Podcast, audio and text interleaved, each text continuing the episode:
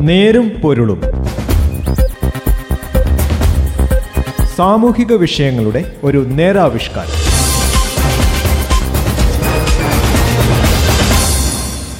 നമസ്കാരം. നേരും നേരുംപുല്ലിന്റെ പുതിയൊരു അധ്യായത്തിലേക്ക് സ്വാഗതം. ഇന്ന് ഈ പരിപാടിയിൽ ഞാൻ ജോസഫ് പള്ളത്ത്.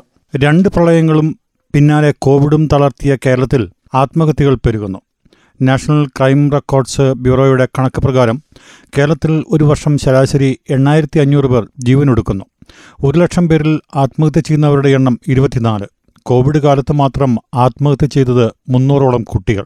മരണത്തിലേക്കല്ല ജീവിതത്തിലേക്കാണ് വഴി തേടേണ്ടതെന്ന് അതിന് കൂട്ടായ ശ്രമം വേണമെന്നും ഓർമ്മിപ്പിക്കുന്നു. നെരുമ്പൊരുളും ഇന്ന് ഈ വിഷയത്തിലേക്കാണ്. കോവിഡ് കാലത്ത് സാമൂഹ്യ അകലമാണ് പാലിക്കേണ്ടതെന്നും മാനസിക അകലമല്ലെന്നും നാം മനസ്സിലാക്കണം. അത് സൃഷ്ടിച്ച പ്രതിസന്ധികളെ ലക്ഷ്യബോധത്തോടെയുള്ള ജീവിതത്തിലൂടെ അതിജീവിക്കാമെന്നും ആത്മഹത്യ പ്രശ്നങ്ങൾക്ക് പരിഹാരമല്ലെന്നും ജീവനാണ് കെടുത്തരുത് എന്നും മറ്റുള്ളവരെ ബോധ്യപ്പെടുത്തേണ്ടതുണ്ട്.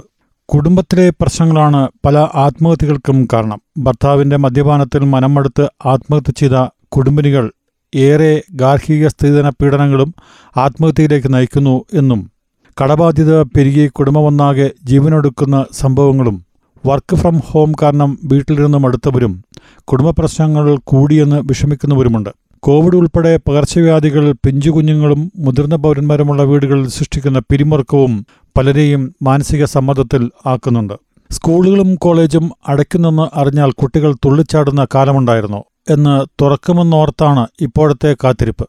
ഡിജിറ്റൽ സ്ക്രീനിലേക്ക് ചുരുങ്ങിയ ക്ലാസ് മുറികൾ മിക്ക കുട്ടികളും പഠനത്തോട് തന്നെ താൽപ്പര്യമില്ലാതാക്കി. വിനോദവും സഹൃദവും എല്ലാം ഓൺലൈനിൽ ഒരുങ്ങി. അനിയന്ത്രിതമായ ഇന്റർനെറ്റ് ഉപയോഗമാകട്ടെ കുട്ടികളെ വഴിതെറ്റിക്കുകയും ചെയ്യുന്നു. ഓൺലൈൻ ക്ലാസ്സിനിടെ ഗെയിമിംഗ് ചാറ്റിംഗ് ഡേറ്റിംഗ് ആപ്പുകളിലേക്ക് പോകുന്നവരുണ്ട്. അശ്ലീല വെബ്സൈറ്റുകളും കുട്ടികൾക്ക് കെണിയൊരുക്കുന്നു. മുന്നൂറോളം കുട്ടികളാണ് കോവിഡ് കാലത്ത് മാത്രം ആത്മഹത്യ ചെയ്തത്. പഠനവുമായി ബന്ധപ്പെട്ട പ്രശ്നങ്ങൾ മാത്രമല്ല കാരണം. ബന്ധങ്ങളിലെ വിള്ളലുകൾ ലഹരി ഉപയോഗം മാതാപിതാക്കൾ തമ്മിലുള്ള പ്രശ്നങ്ങൾ വീട്ടിലെ സാമ്പത്തിക ബുദ്ധിമുട്ടുകൾ സൈബർ കുരുക്കുകൾ തുടങ്ങിയവ കുട്ടികളെ ബാധിക്കാം. മൊബൈൽ ഫോണിന്റെ അമിത ഉപയോഗം ഉറക്കം കുറയ്ക്കുകയും വിഷാദത്തിനും ഉത്കണ്ഠയ്ക്കും കാരണമാകുകയും ചെയ്യുന്നുണ്ട്. പഠനത്തിന് മാത്രമല്ല കുട്ടികളുടെ മൊബൈൽ ഫോൺ ഉപയോഗത്തിനും കൃത്യമായ ടൈം ടേബിൾ നമുക്കുണ്ടാകണം. മറ്റ് കളികൾ ഏർപ്പെടാൻ സമയം ഉറപ്പാക്കണം. വീട്ടിലെ ചർച്ചകളിൽ കുട്ടികൾക്ക് പങ്കാളിത്തം നൽകിയും കുട്ടി വ്യക്തിത്വ ശുചിത്വം ഉൾപ്പെടെ സ്വന്തം കാര്യങ്ങളിലോ കുടുംബങ്ങൾക്കും കൂട്ടുകാർക്കുമൊപ്പം ചേരുന്നതിലോ താൽപ്പര്യം കാണിക്കുന്നില്ലെങ്കിൽ മാനസികാരോഗ്യ വിദഗ്ധരുടെ സഹായം തേടുകയും ചെയ്യുകയാണെങ്കിൽ ഇങ്ങനെയുള്ള കാര്യങ്ങൾക്ക് പരിഹാരമുണ്ടാകാം. പ്രളയം കോവിഡ് നിപ്പ ജീവിതം വല്ലാതെ മടുത്തു. ഇനി എങ്ങനെ മുന്നോട്ട് പോകും എന്നുള്ള ചോദ്യങ്ങൾക്ക് ഉത്തരം കണ്ടെത്തേണ്ടിയിരിക്കുന്നു. പ്രതിസന്ധികൾ എണ്ണിയാൽ തീരില്ല. തൊഴിൽ ബിസിനസ് നഷ്ടമുണ്ടാക്കിയ വിഷാദം രോഗഭീതി വാക്സിൻ എടുക്കുന്നതിലെ ആശങ്ക സാമ്പത്തിക പ്രതിസന്ധി എന്നിങ്ങനെ ഒട്ടേറെ പ്രശ്നങ്ങളാണ് മനുഷ്യരെ അലട്ടുന്നത്. കോവിഡ് ഭേദമായ മിക്കവരിലും ഉറക്കക്കുറവ് ഓർമ്മക്കുറവ് ക്ഷീണം ഉൾപ്പെടെ ആരോഗ്യ പ്രശ്നങ്ങളുണ്ട്. കോവിഡ് ബാധിച്ചതിനെ തുടർന്നുള്ള ഐസൊലേഷനിലെ ഏകാന്തത പലരെയും വിഷാദ രോഗികളാക്കി. ഈ പ്രശ്നങ്ങളിൽ നിന്ന് രക്ഷ തേടി ലഹരി ഉപയോഗത്തിലേക്ക് നീങ്ങിയവരുണ്ട്.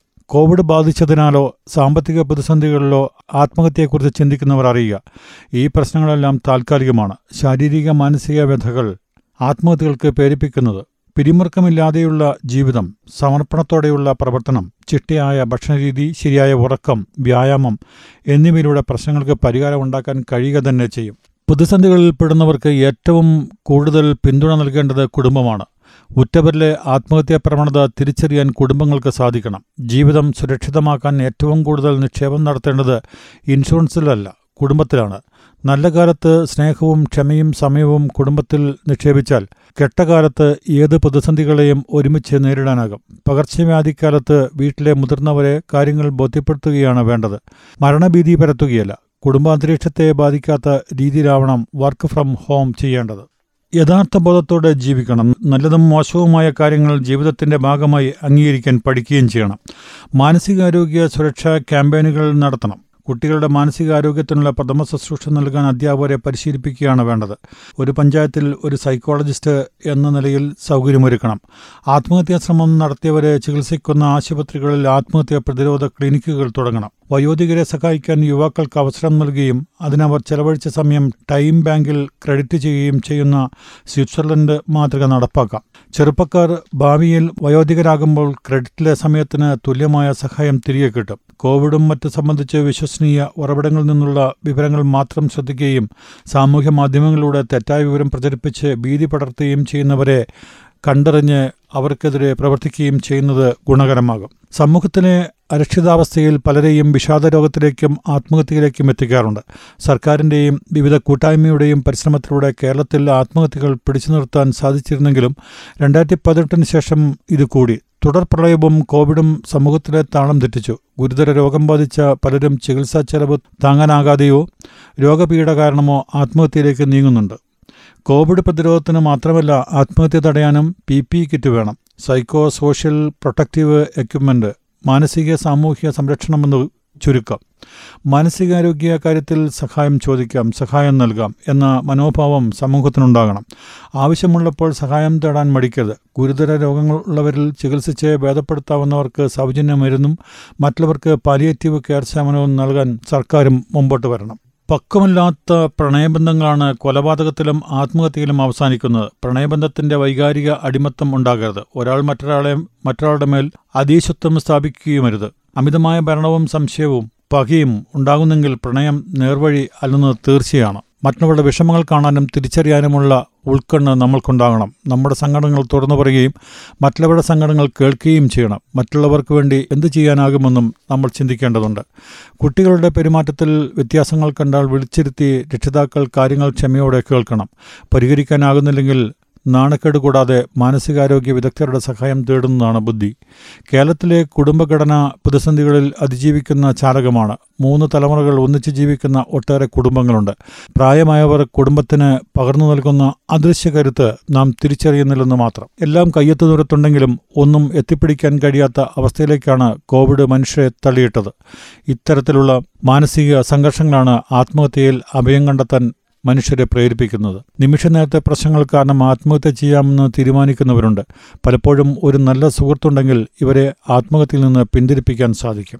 ഭൂതകാലത്തെക്കുറിച്ചുള്ള കുറ്റബോധം ഭാവിയെ ചൊല്ലിയുള്ള ആശങ്ക എന്നിങ്ങനെ കാടുകയറി ചിന്തിച്ചാണ് പലരും ആത്മഹത്യയ്ക്ക് ഒരുങ്ങുന്നത്.